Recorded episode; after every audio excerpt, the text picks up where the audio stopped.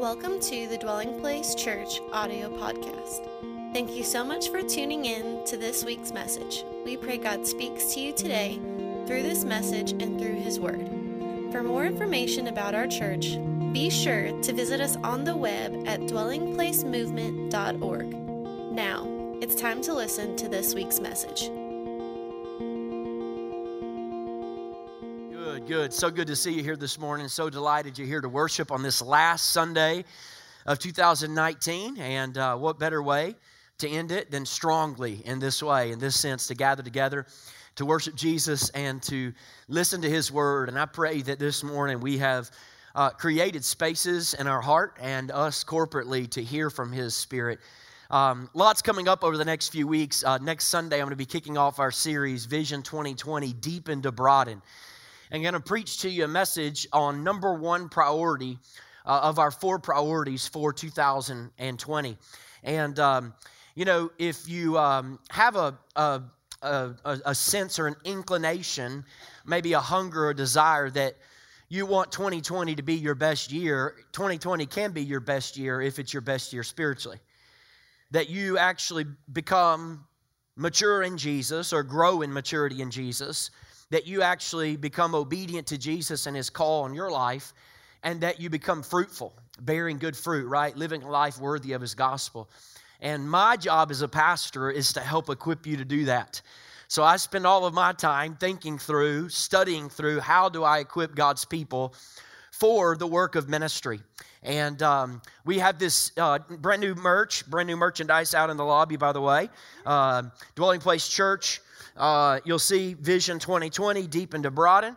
And on the back, uh, you'll see Vision 2020 deep into Broad and Dwelling Place Church. Uh, and then it says Woodstock, Georgia. So these are $20.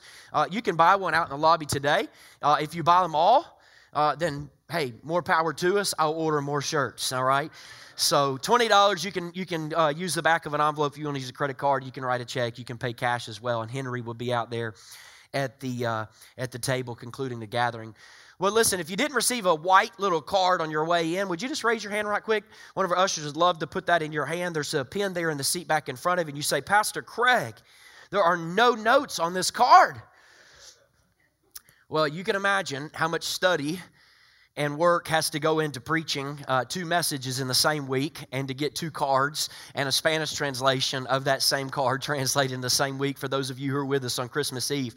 Uh, that is not to say that uh, we just came up with this message yesterday, okay? I think you all know me well enough by now. Uh, but nonetheless, I want you to be able to write down some things. And hey, if you got a smartphone, uh, the entire message is right there on your phone. All you got to do is hit YouVersion. And when you do, events will pop up and you'll see Dwelling Place Church as your closest location and follow along with us there uh, as well. I want to preach to you a message that I'm entitling today 2020 the year of living biblically. I did not say 2020, the year of knowing Scripture. 2020, the year of reading and just digesting Scripture. The year of living, not just hearers of the Word, but doers of the Word. The year of living, biblically. A handful of times, I think, since we've planted the church, I've told you about a book that I looked at years ago. The book is called The Year of Living, Living Biblically. The author, they got a picture of it, is A.J. Jacob. A.J. Jacob, by the way, is not even a Christian. It's interesting. He's not even a Christian, and he wrote this book.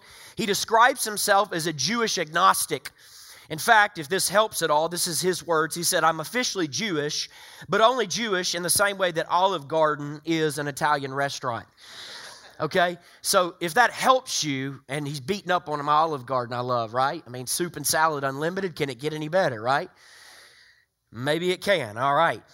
Well, for an entire year, this dude who is not a believer, not a believer, he's a Jewish agnostic, for a year, he attempts to follow every rule of the Bible as literal as possible, okay? He tries to take every rule. You say, how does he do it? He re- begins by reading the Bible cover to cover. He reads Genesis through Revelation. He writes down every single directive he could find, any command in the scripture, and then he tried to live them out for a year, might I add, while living in Manhattan. The year of living biblically. He stopped wearing all clothes that were made of any mixed fibers. Again, took every Levitical law. In accordance with Levitical law, he stopped having the edges of his beard shaved. So he ends up at the end of this year with this massive beard that makes him look like the lead singer for ZZ Top or one of the Duck Dynasty characters if you don't like good music. He tries to do this literally. He refuses to shake hands with any woman he thinks might be ceremonially unclean. Now, you can imagine how awkward that is because he's walking down the street trying to determine which one would be ceremonially unclean. He shakes no hands with any woman. And this is one of my favorites. He tries to fling tiny little pebbles at people without noticing them or in the, the restaurant in order to fulfill the command that you must stone adulterers. So he takes little pebbles and starts flicking them at people that he knows has committed adultery. Now, he did this for a whole year, an entire year. He said it made for a great book, but he almost destroyed his marriage, okay? His wife couldn't handle it anymore. About month six, she was done. And she said, Excuse me, if you don't cut it out, I'm going to leave you. You say, Craig, why in the world would you kick off this message that way? I don't know, but I kind of find it a little bit of a morbid amusement with this because I think it encapsulates how the majority of American Christians approach the Bible. I think the majority of people, when they look at the context of Scripture, or I could say, what keeps the majority of Christians from approaching the Bible is that they see the Bible this way. They're, sure, they're just kind of not sure how to really take it. It seems to be intimidating. And even if you believe the Bible, maybe you feel like uh, about the Bible like you do about the software license agreement on your Apple iPhone, okay? And you know you have never read all of that when you attempt to download a new app. You have never. You scrolled as fast as you can to the bottom and you clicked I agree. And a lot of Christians, they don't want to read the Bible. They just clip to the end and say, oh, I agree. I agree with all of it, right? I just, oh, I accept all of that. Don't want to read it, don't want to spend time in it, don't want to engage it, but Lord, I just accept all of it. And you assume if there's something in the Bible that you really need to know about, then someone, some nerd on Facebook, some nerd on Instagram is going to make a meme about it and is going to send it out there to the world so that you can get your theology off that meme, right? And in this illustration, I'm the nerd because I'm the pastor, and you just figure, oh, I don't really need to engage the scripture, and if there's something I need to know, then the pastor is going to let me know. Some of you, you've tried to read the Bible before and you started out really well. Maybe it was a New Year's resolution, but you got stuck in some genealogy but where Abba, uh, you know, Abba Mashazam, you know, begets Mashizel, or at least that's how you remember it and Methuselah mixes up with Enoch, and you get to a place where you just think, okay, I'm fizzling out. Well, this year at Dwelling Place Church, we're going to change all that. This is going to be our year to live biblically. This is going to be our year to live biblically. We're going to spend an entire year in the scriptures together. That's what we're going to do. I'm going to challenge everybody, whether you're a member here, regular tender or not, as I'm challenging people that are on my social media accounts, friends that I have that attend other churches, to be the year that we live biblically. Now, the Bible is an interesting book. It's a product of supernatural engineering. Okay? The Bible has 31,102 verses. It has 1,663 different commands, 613 in the Old Testament, 1,050 in the New Testament. It has 40 different authors, over 40 different authors, and it has 3,237 different characters. Interestingly enough, there's 31 different guys in the Bible named Zacharias. If you make it to heaven one day and you meet some Old Testament looking guy and you can't think of his name, just call him Zachariah. Chances are you got it, okay? It's a lot of Zacharias in Scripture. Yet, in all of these commands, yet in all these personalities, yet in all of these different characters, there's really only one story being told.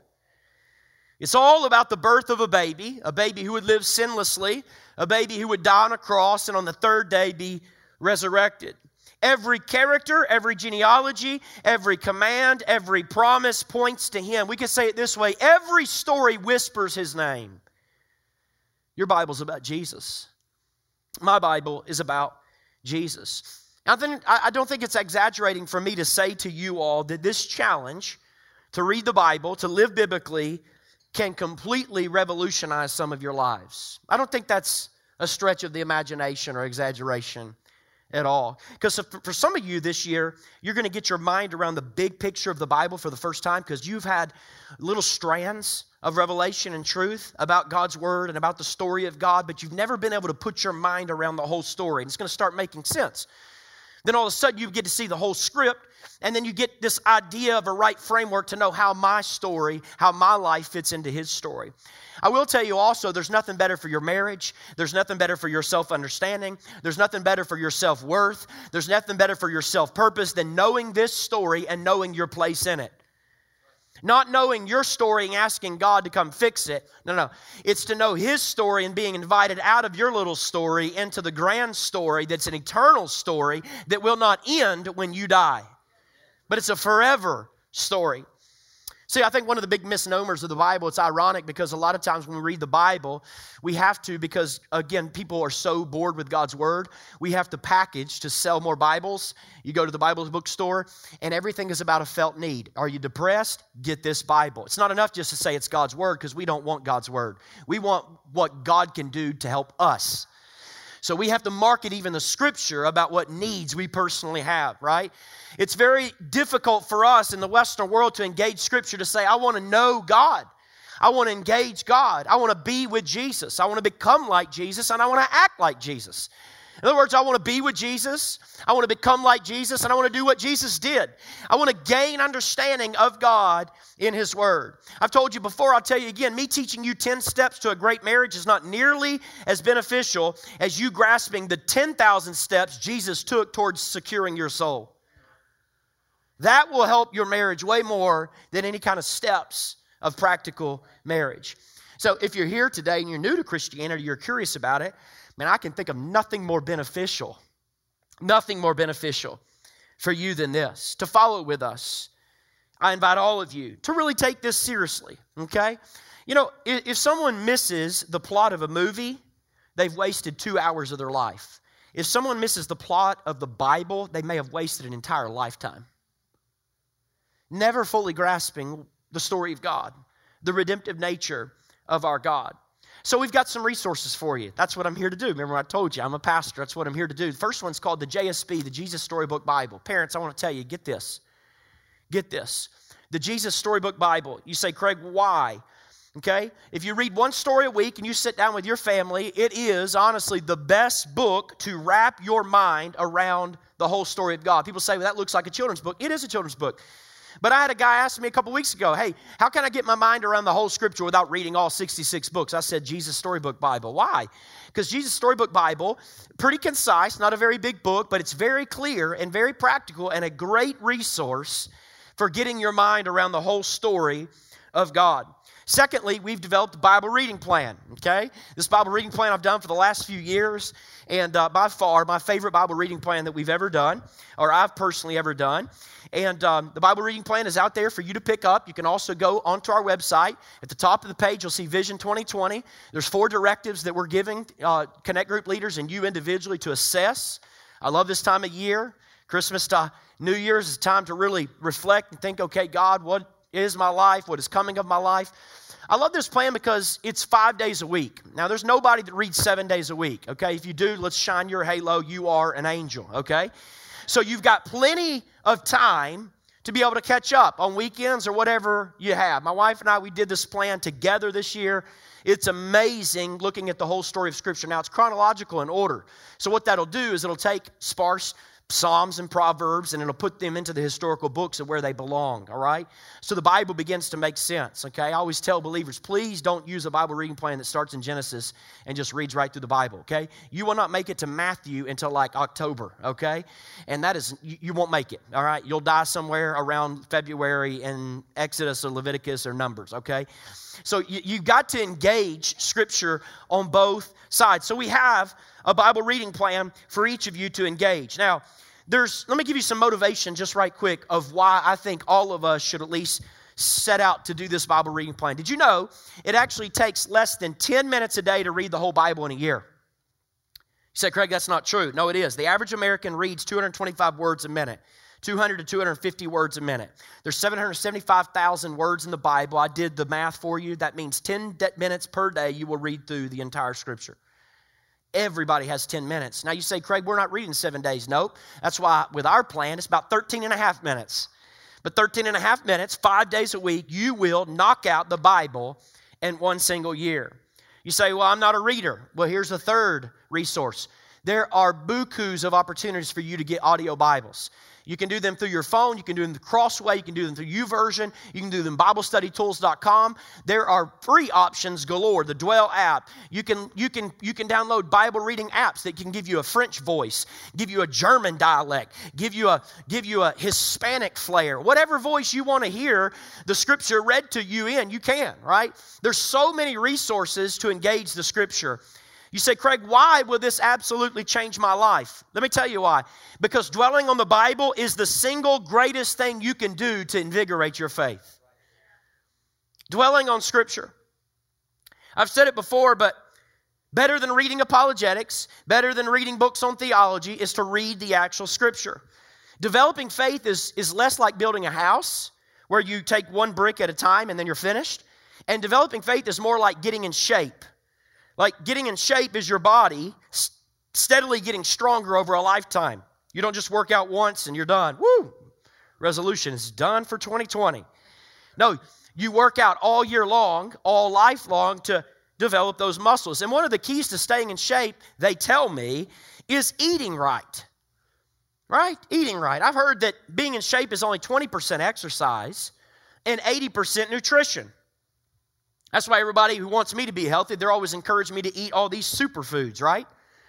High protein, omega 3s, knock down on the processed sugars, right? I had a friend who's always trying to tell his gym coach that the reason he eats so many fried foods is because the oil lubricates his system and it makes the food go through. It's, it's kind of like a two cycle engine oil, right? So he thinks that the oil lubric- lubricates the, the colon and the, the small intestine. So he eats a lot of fried foods just to help things move a little faster, right? I don't think his gym instructor is buying that, okay? He certainly hadn't added that to the manual yet. But Scripture has been and always will be the superfood of faith. Now, hear me, hear me clearly. Scripture and knowing Scripture does not equal faith, but it gives you the capacities for faith. Let me say it this way you will be no more spiritual than you are scriptural. You're going to be no more spiritual than you are scriptural. That it gives the capacities for faith to develop in our own hearts. Now, I don't make many guarantees for those of you who are regular tenders or members here. You know I don't as a pastor, but let me tell you something. I can guarantee you something. Next time this year, or next year this time, you will not be in the same spiritual place as you are right now if you take up the challenge to read through the scripture in 2020 and live biblically. I can guarantee you, you'll be a different person. Totally look like a different person. You say, Craig, isn't it good enough just to come to church and hear the Bible? Well, listen, we preachers, we have what we call preacher bias. What that means is that if we're not careful, we don't preach from all of the books of the Bible. You want to prove it to you? Look what Barna just released. This is amazing. Look at this, this deal here. This is all the books we preach from. Jonah, 110 out of these hundred thousands of people, and 3 John 22 and Ephesians 4:28. So in biblical language, we could say Ephesians have I loved, First Chronicles have I hated. Very rarely you're going to hear a sermon come out of First Chronicles. Very rarely will you hear one come out of Ezekiel. Very rarely out of Numbers. That's why we do two series per year where we just look at Bible books, right? Did Minor Prophets this last year to get people into the grand scope of Scripture, to understand the whole redemptive nature of God. Now, that's a whole really long introduction talking about the Bible without yet getting to the Bible. So let's get to the Bible, all right? Psalm 119. Today, that's what we're going to look at Psalm 119. We're going to spend time on the greatest love poem that's ever been written. Psalm 119 is the longest chapter in the Bible. It has 176 verses. Did you know it's longer than 31 other books of the Bible? There's 66, and one chapter is longer than 31 books. Psalm 119 is this amazing expression of praise when a community is committed to sound doctrine. Now, Psalm 119 is a love poem, but it's a love poem about the Bible itself. We don't know who the author of the poem is. Our best guess is Ezra, who wrote the book of Ezra. But we know that whoever it is, they are totally just enraptured by the Word of God. Psalm 119's author loves the Word of God. Now, if you're an artist, you're going to love Psalm 119 because they write this poem in Hebrew in a very creative way. Hebrews alphabet has 22 letters. Guess how many stanzas are in Psalm 119? 22. How many verses in each stanza? Eight. What does the first letter of each of those verses in the stanza equal? The letter of the alphabet. So it starts with the first letter of the alphabet. It goes to the second letter of the alphabet. It goes to the third letter of the alphabet, the fourth. It's beautiful, beautiful picture of people who are committed to God's word. One theological tradition says this psalm was written by David to teach his son Solomon the alphabet. I don't know that I agree with that or believe that, but I hope you see that it is very significant that the longest love poem in the Bible is not about marriage. The longest love poem in the Bible is not about creation. It's not about mountains. It's not about sunsets. It's not about children. The longest love poem in the Bible is about the Bible itself. You know what that should tell us? The greatest beauty in the world is not God's creation. The greatest beauty in the world is not His people. The greatest beauty in the world is His Word. It's His Word. He has given us His Word. Jewish people, they've used Psalm 119 as, as a part of their New Year celebration, Rosh Hashanah. So I think it's very appropriate for us to open up our new year with Psalm 119. Charles Spurgeon, the great C.H. Spurgeon, he said that every preacher should memorize the whole thing. Well, I haven't done that yet. Blaise Pascal, great philosopher, always quote, did. William Wilberforce stopped Western slavery, memorized all of Psalm 119. Now, what I'm going to do is I'm going to skip through. I'm not going to read all 176 verses, or that'd be my whole message. I'm going to skip through what I think are the main points. Follow along with me in these verses, and then I'm going to give you four and a half reflections about why we should engage the scripture this year, the year of living biblically. Verse 9, notice what the text says. He says, How can a young man keep his way pure? This is one I have memorized by living or guarding it according to your word. Verse 11, I've stored up your word in my heart that I might not sin against you. Verse 14, I rejoice in following your statutes as one who rejoices in winning the lottery. That's my translation, but nonetheless, in all riches. Verse 23 Even though princes sit plotting against me, your servant will meditate on your statutes. Verse 41 Let your steadfast love come to me, O Lord, your salvation according to your promise. Then, verse 42 Shall I have an answer for him who taunts me? Why?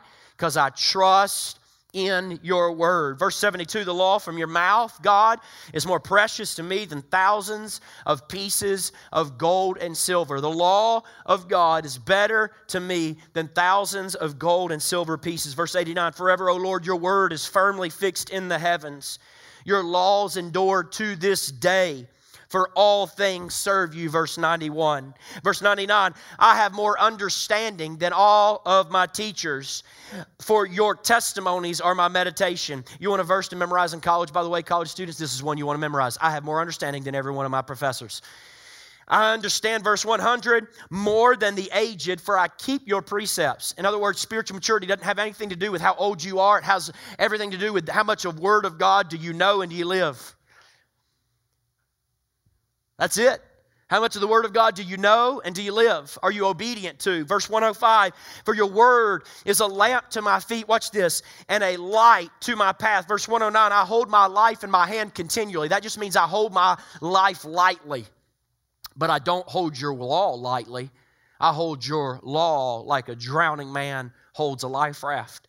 I don't forget your law. Verse 111 your testimonies are my heritage forever. In other words, my inheritance. What I'm looking forward to forever is your testimonies, God. I'm going to live in your testimonies forever, for they are the joy of my heart. Verse 116 Sustain me, O God, according to your promise, and I will live. Verse 133 Keep steady. Watch that. I love that. Keep steady. I like that. My steps according to your promise, and let no iniquity get dominion over me. And the last verse in the Psalm, Psalm 176, he said, I've gone astray like a lost sheep. Seek your servant, God, for I do not forget your commandments. Let me give you some reflections. Number one, the Bible is revelation from God.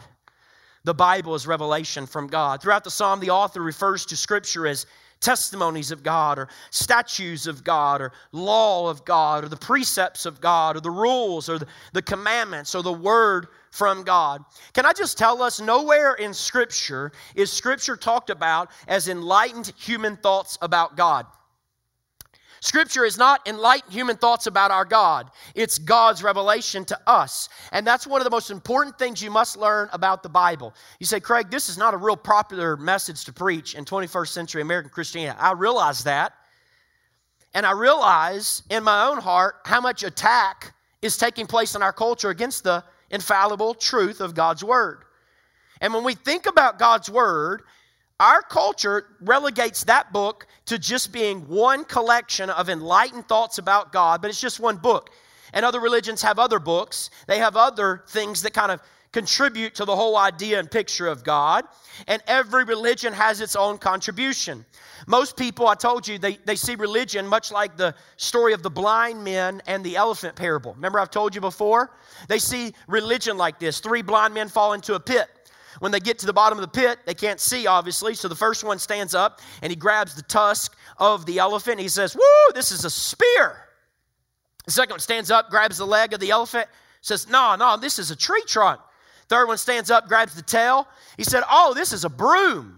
And what's the moral of the story? Only when they humbly listen to each other and they put all of their information together would they get a picture that it's a whole elephant. And our culture sees religion that way. If we'll listen to the Muslim and we'll listen to Buddha and we'll listen to the Buddhist and we put it all together, then we can get this whole picture of who God is. As humbly as I can say it, but as directly as I can say it, that's not what the writer of this psalm and that's not what Jesus believed about the Bible. Jesus believed about the Bible that what the authors of the Bible wrote, they spoke the very voice of God.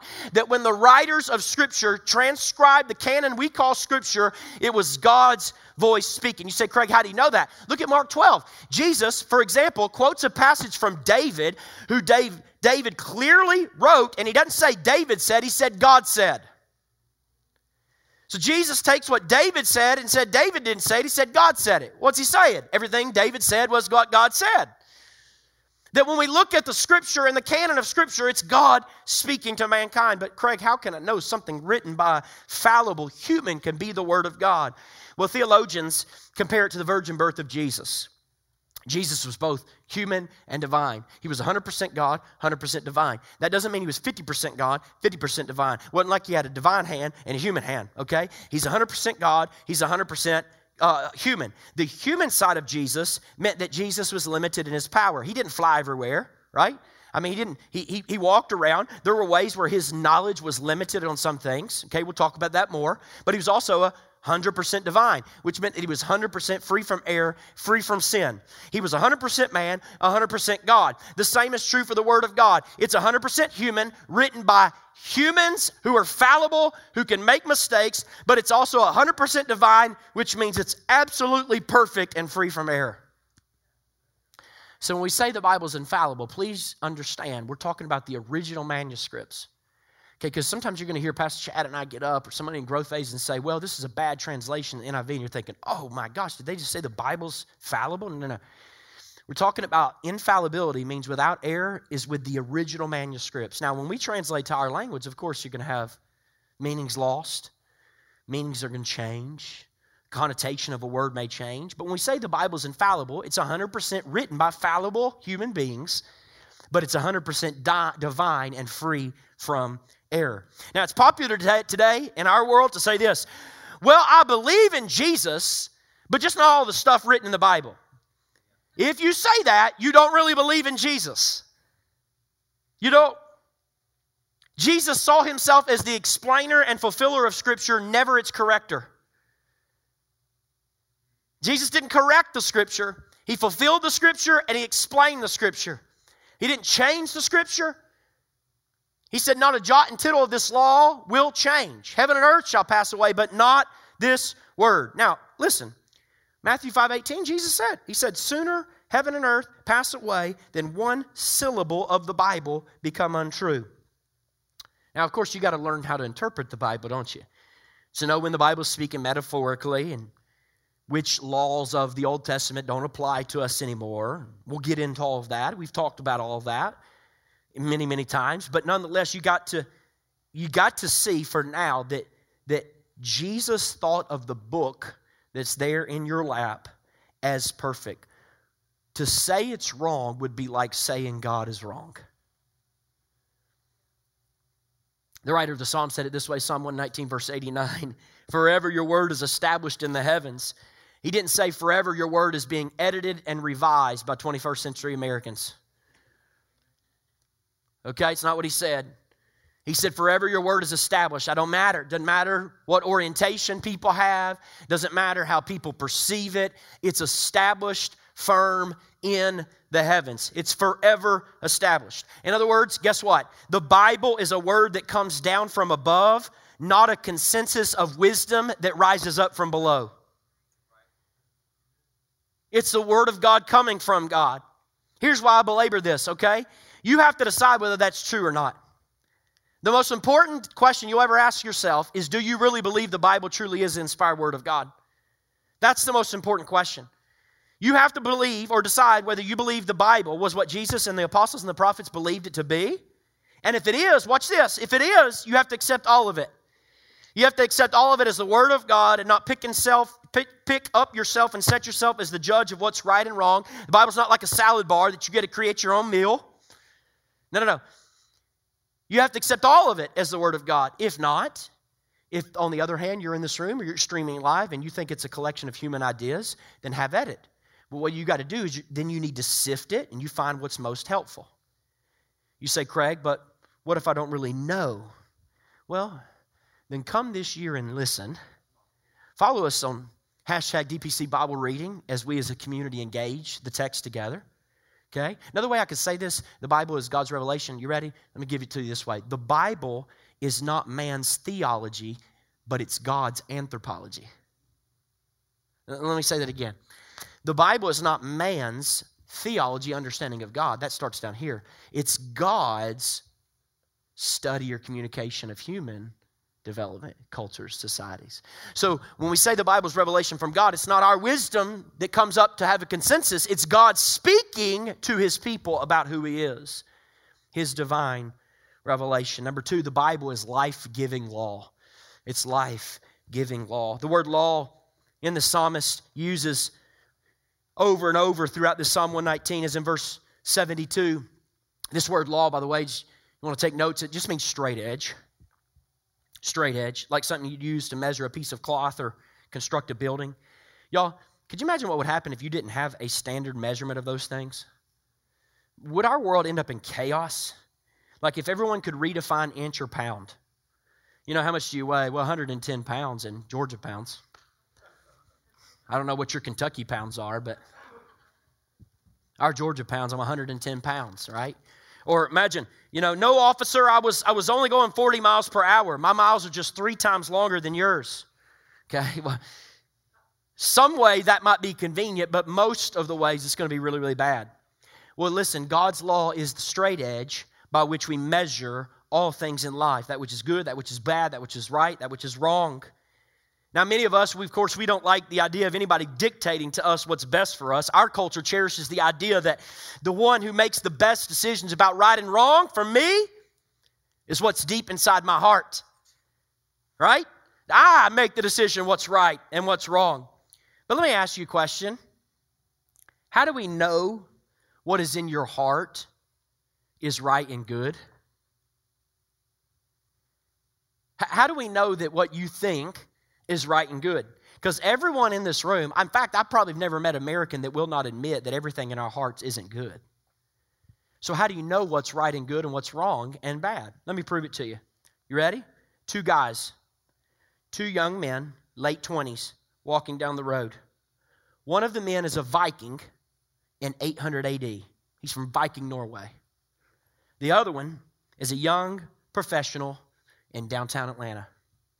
And these two young men in their 20s are walking down the street. And as they're walking down the street, they have impulses. One of the impulses the guy has is to go back and kill that guy in the store who just insulted my honor. And the other is, I want to have sex with another man. Now, the Viking culture would say the first impulse is good. Go back and get your honor. But oh, you better shun the second one. That is wrong. Our culture in America would say the opposite. Shun the first one. Don't you do violence, but oh, yeah, if you want to sleep with another man, you sleep with another man. Why? Because that's the real you.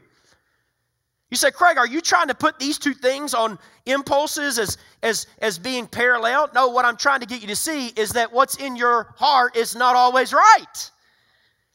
Can we have a, just another of historical humility to sit down for a moment and say, in 100 years from now, our kids and grandkids will say, I cannot believe what my grandfather believed. Now, with the science we know, can you believe they believe such stupid stuff? Okay? So, if we're always going to change, we've got to have a straight edge. We got to have a straight edge by which to view every desire, every motivation, every action.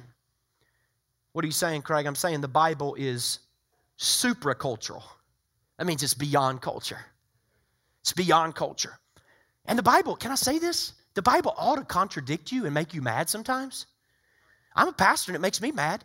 It makes me really, really mad. I don't like it.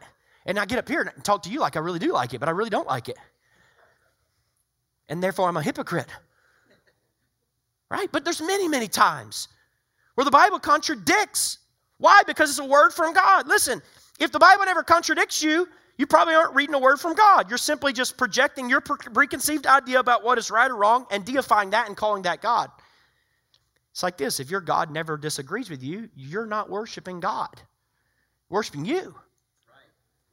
You're worshiping you.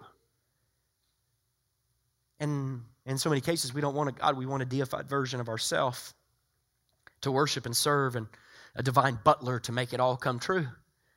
Look at this Psalm 119, verse 99. I have more understanding than all my teachers. For your testimonies or my meditation, I understand more than the aged, for I keep your precepts.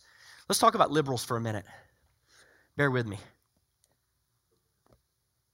Liberals, they think progressive wisdom is where it's at. All right?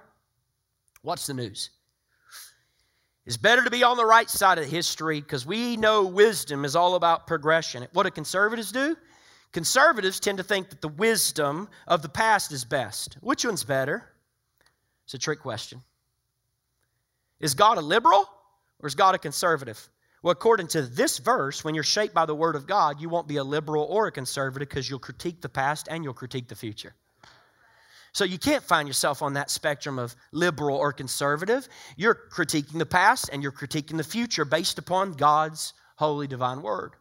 Notice what he said I have more understanding. I understand more than the aged. Psalm 10, uh, verse 105, look what he said Your word is a lamp to my feet and a light to my path. You know what that means? That means the word gives you wisdom about things you can't see. It gives me direction. By the way, I wish it was a different translation, but the word is a lamp to my feet and a light to my path is not a spotlight that we spotlight deer with. Okay? I'm a deer hunter. In other words, it's not like a 45,000 lumen light. It's just enough light for one more step.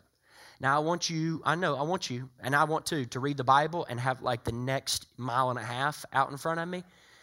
But that's not the way this thing works. It's every day, it's enough light for the next step. And then the next day, it's enough light for the next step and I wake up tomorrow and I don't have my monthly bread, I have my daily bread again, and it's enough light for the next step. And this is how God leads his people. He said, Your word is a lamp to my feet and a light to my path. C.S. Lewis said that the law of God was like being lost in the wilderness and your feet finally sudden, suddenly find the path. You ever done this before? Ever been lost in the woods? I was much younger, got lost in the woods. My dad and I have gotten lost in the woods, trying to go into a deer stand in the middle of the pouring rain, right when it's dark. And I don't know if you've ever gotten lost in the woods before, but this sense of panic starts to go. Everything starts looking the same. Trees start looking the same. Pathways start looking the same. And all of a sudden, while this panic continues to build, right, then all of a sudden you find the path again, light lights it up, and oh, yeah, that path is narrow, but boy, is it liberating. Oh, yeah, it's constricting when you look at the Word of God but you get the direction that leads you through the wilderness of whatever you're facing. Can I tell you, high school students, can I tell you, college students, you are, if you're not already in, about to go into the wilderness called dating. You're about to go into the wilderness called career selection. You're about to go into the wilderness called choice of jobs. What is it that God would have you to do?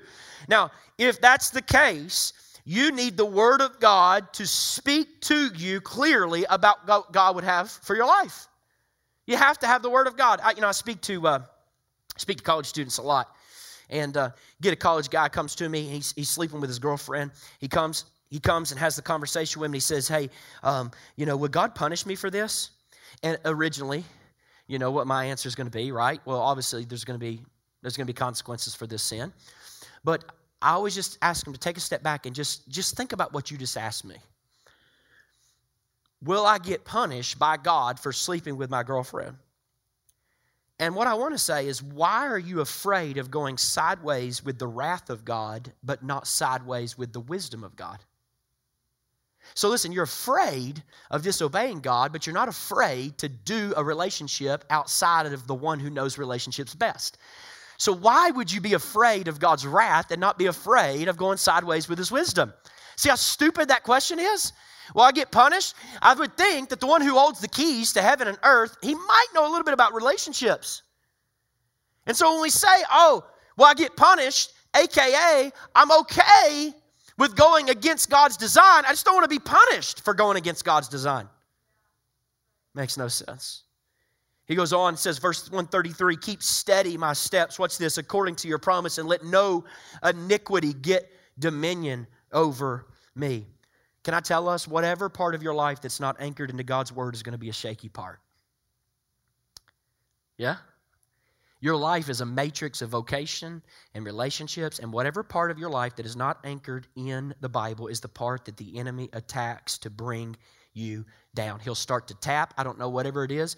He'll tap whatever area it is. Maybe it's your career, maybe it's money for you, and eventually he finds the one and he brings the whole thing down. Give me an illustration Jenga. Everybody loves some Jenga. What happens in Jenga? My kids love to watch the whole thing fall, right? Sometimes I just knock one out just to let them watch the face, you know, amazing, right? We did a, a, a game with our leaders last summer. I had like five games planned. We did life size Jenga. Two and a half hours later, we're still in the same game of life size Jenga. This church takes Jenga for real, seriously. And what happens? You got to find, mm, you just keep tapping until you find the one that's not, that's, it's you want the one that's not stuck, right? And here's what the enemy does he just begins to tap until he finds the one that's not anchored in the Word of God. And when he does, your whole life comes down. Any part of your life that's not anchored in the Word of God will cause your fall. It will be ultimately the one block that the enemy of your soul keeps trying to tap, finding where your life would fall through. Verse 123 said, Even though princes sit plotting against me, your servant will meditate on your statutes. I love that. The psalmist says, Where do you turn to in bad health report? Where do you turn to when you have marriage problems? Where do you turn to when challenges? He says, Nothing shakes me, not even the powerful plotting against me. Where do your thoughts go to when you're in opposition? Where do your thoughts go to when you're in tragedy? Number three, the Bible is primarily the story of God's deeds, not ours. It's the record of His promise, not our duties. The Bible is the story of God's deeds, not our deeds. Look what he says in the next verse. He says, Cause me to understand the way of your precepts that I may meditate on your wonderful deeds. Wait, I thought the Bible was about my deeds. You ever heard somebody talk about the Bible like that? The Bible's just a book of rules. No, it isn't. The Bible is a book of what God's already done for you. That's what it is. He didn't say, I may meditate on my wonderful deeds now that I've accepted you, Jesus. He said, No, I'm going to meditate on your wonderful deeds. In other words, the book of the Bible is the book of his deeds. Let your steadfast love come to me, O Lord, your salvation according to your promise. You know, when I was a young boy, I always thought the Bible was like a book of heroes to emulate, right? Man after God's own heart, David. Dare to be a Daniel.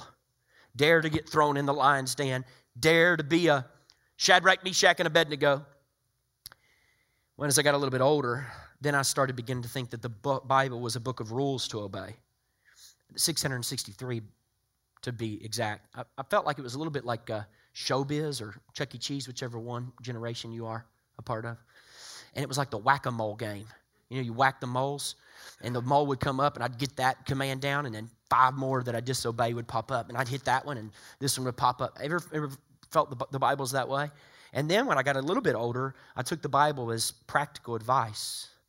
But I hope this year you see the Bible as not primarily any of those things. The Bible is a story about someone who came to rescue us because we had broken the rules and we had rejected the advice and we're so messed up that we can't put it back together again.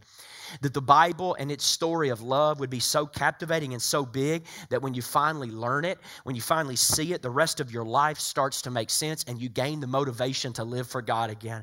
You gain the motivation to see your career differently. You gain the motivation to see your marriage differently. I'll give you an analogy, an analogy not that I love, but an analogy that most people love. In every story, there's major characters and minor characters. Let's go to the 1970s, Star Wars 4. Who's the main character of Star Wars? Not a trick question. Luke Skywalker. Okay? If I said Luke Skywalker, everybody here knows who that is. Anybody know who Biggs Darklighter is? Of course you don't, unless you're a nerd. Okay? Biggs Darklighter, you know who he was? He was the X Wing fighter who came in and shielded Luke so he could blow up the Death Star within like the first 10 seconds of the battle, okay? Now, how would you like to be that guy, all right? You live your whole life to show up on screen to get killed so that Luke, the main character, can kill the Death Star. There was other ones that actually come in. They would they, they didn't have names. X-wing fighter number six, X-wing fighter number seven, X-wing fighter number eight. But their lives, even though they're minor characters, live a remarkably significant portion because they're tied tied to the bigger story. Let me ask you a question. If your life were conceived as a movie, who do you think the main character would be? Oh, it's me. It, it's, it's a story about me. What if today we gave you the opportunity to get out of your little story and to be thrown into another bigger story where you're no longer the major character, but you're a minor character? And that when your life ends, the chapters continue on.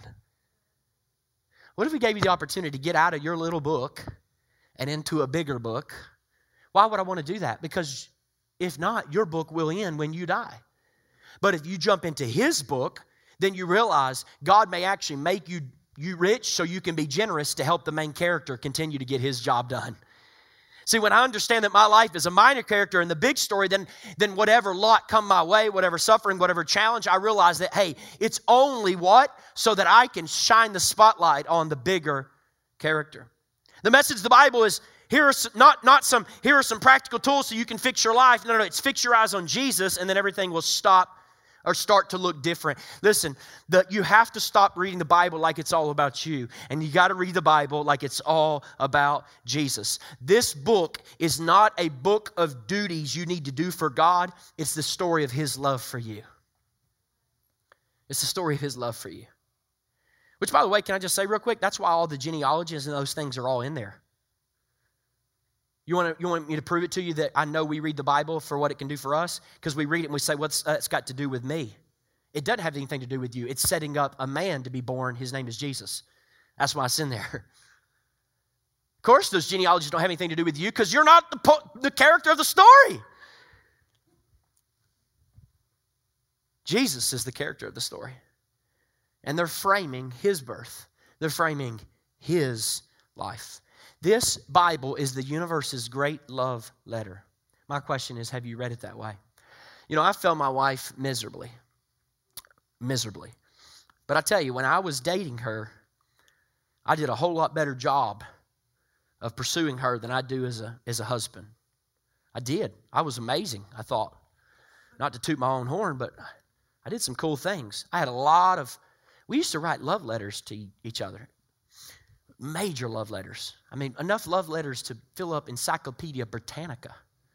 For those of you who are under the age of 18, before Google, we had books, and you, we actually learned everything by having to open the Encyclopedia Britannica to the actual first letter, and then that's how we had to read things. We, we had no Google. And so we would write these letters. Imagine if I wrote all these letters to her, and then let's say we're married, you know, 15 years later, and I go in I find three boxes in our attic and I open them up, and it's all the love letters that I wrote to her when we were dating, and none of them are opened. How would I feel? And I said, Babe, did you not read these? And She said, Well, I knew that I knew that you loved me, so I didn't read them. How would I feel? Well, how does God feel when you know this is his love letter and you just say, you know what? Hey, you know what? I know God loves me, but I've never read the book of Habakkuk. How does that make God feel? Oh, I don't need to read it. I already know He loves me. I just accept it. Boop, accept software license agreement.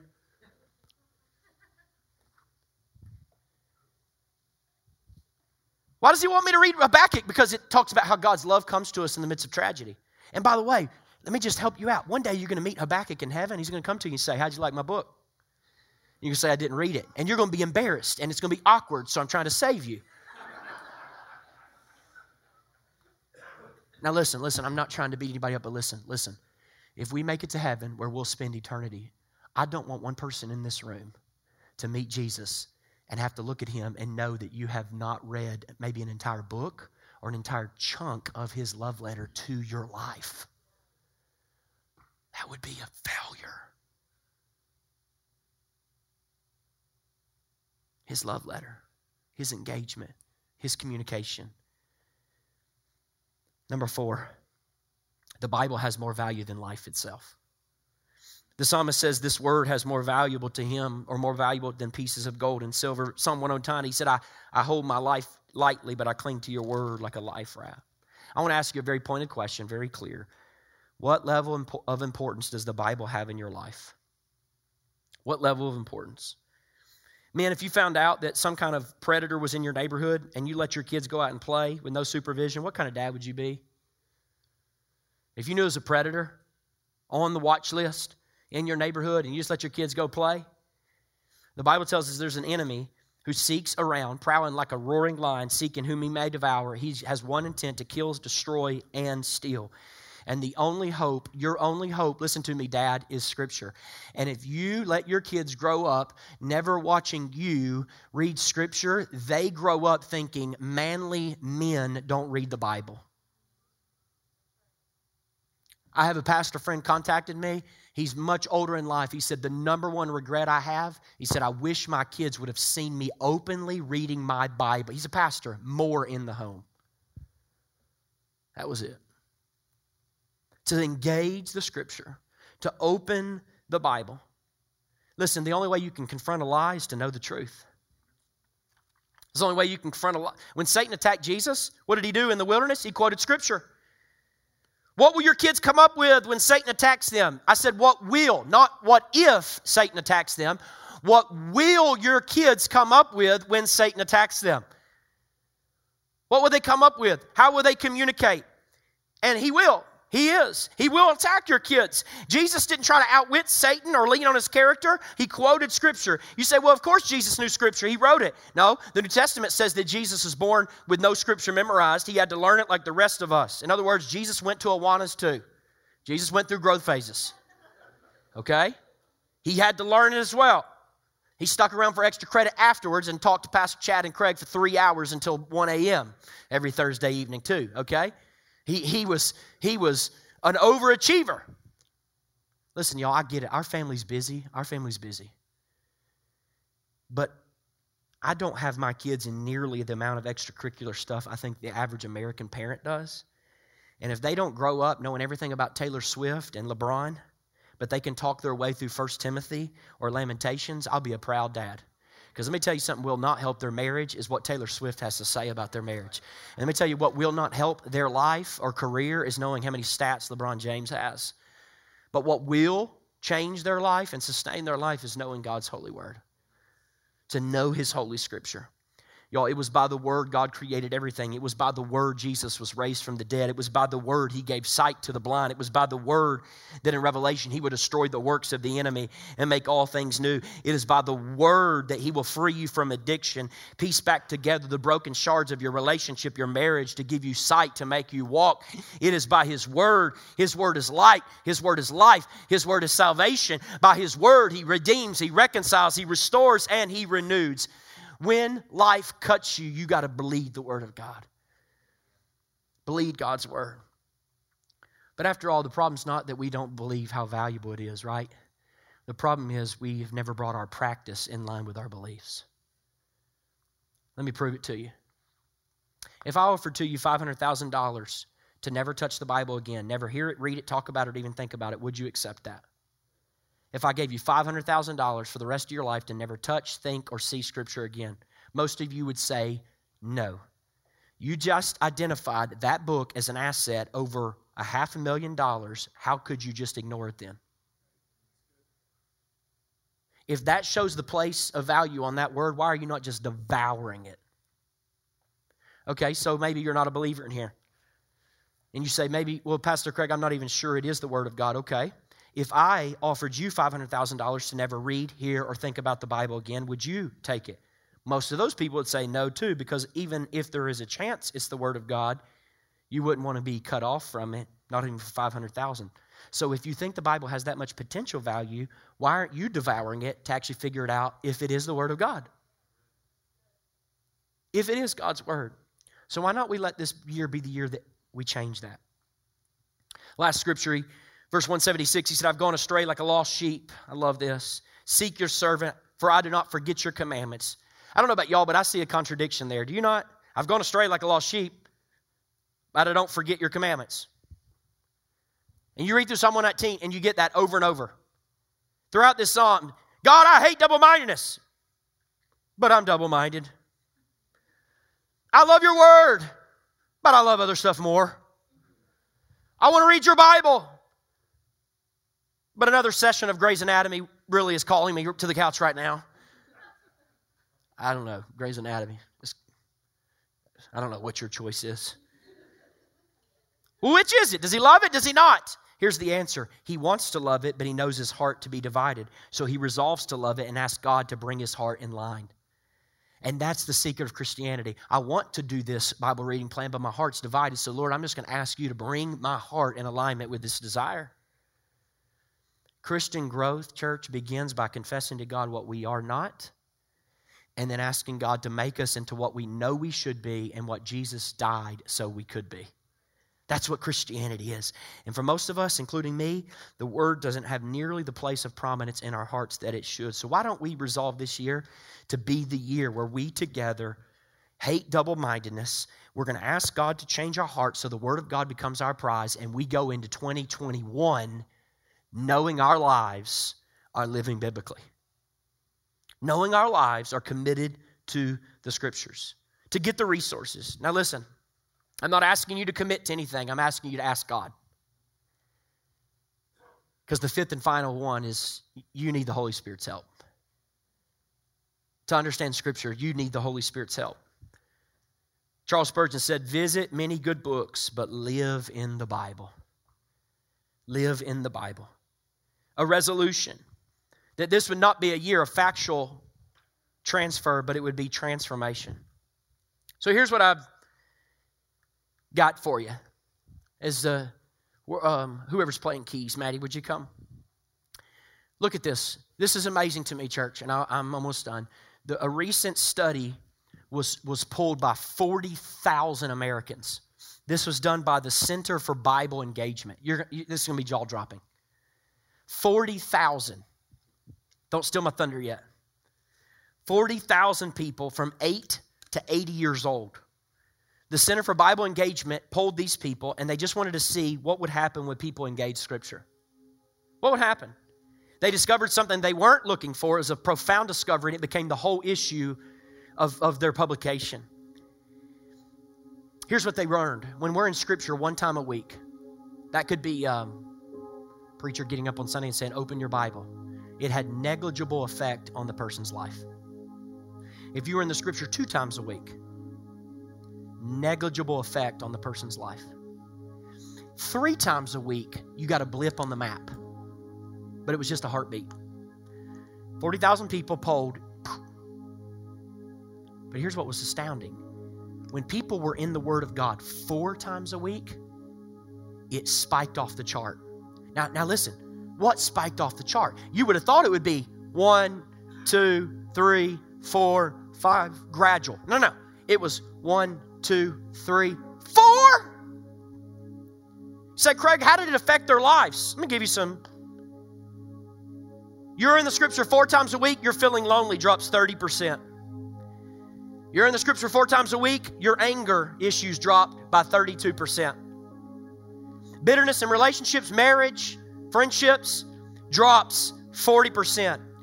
People are in the scripture four times a week, alcoholism dropped 57%. People that are in the scriptures four times a week, the number one thing I get when I talk to people, I feel spiritually stagnant. It drops 60%. You want to know a really good stat? Viewing pornography when you're in the scripture four times a week drops 61%.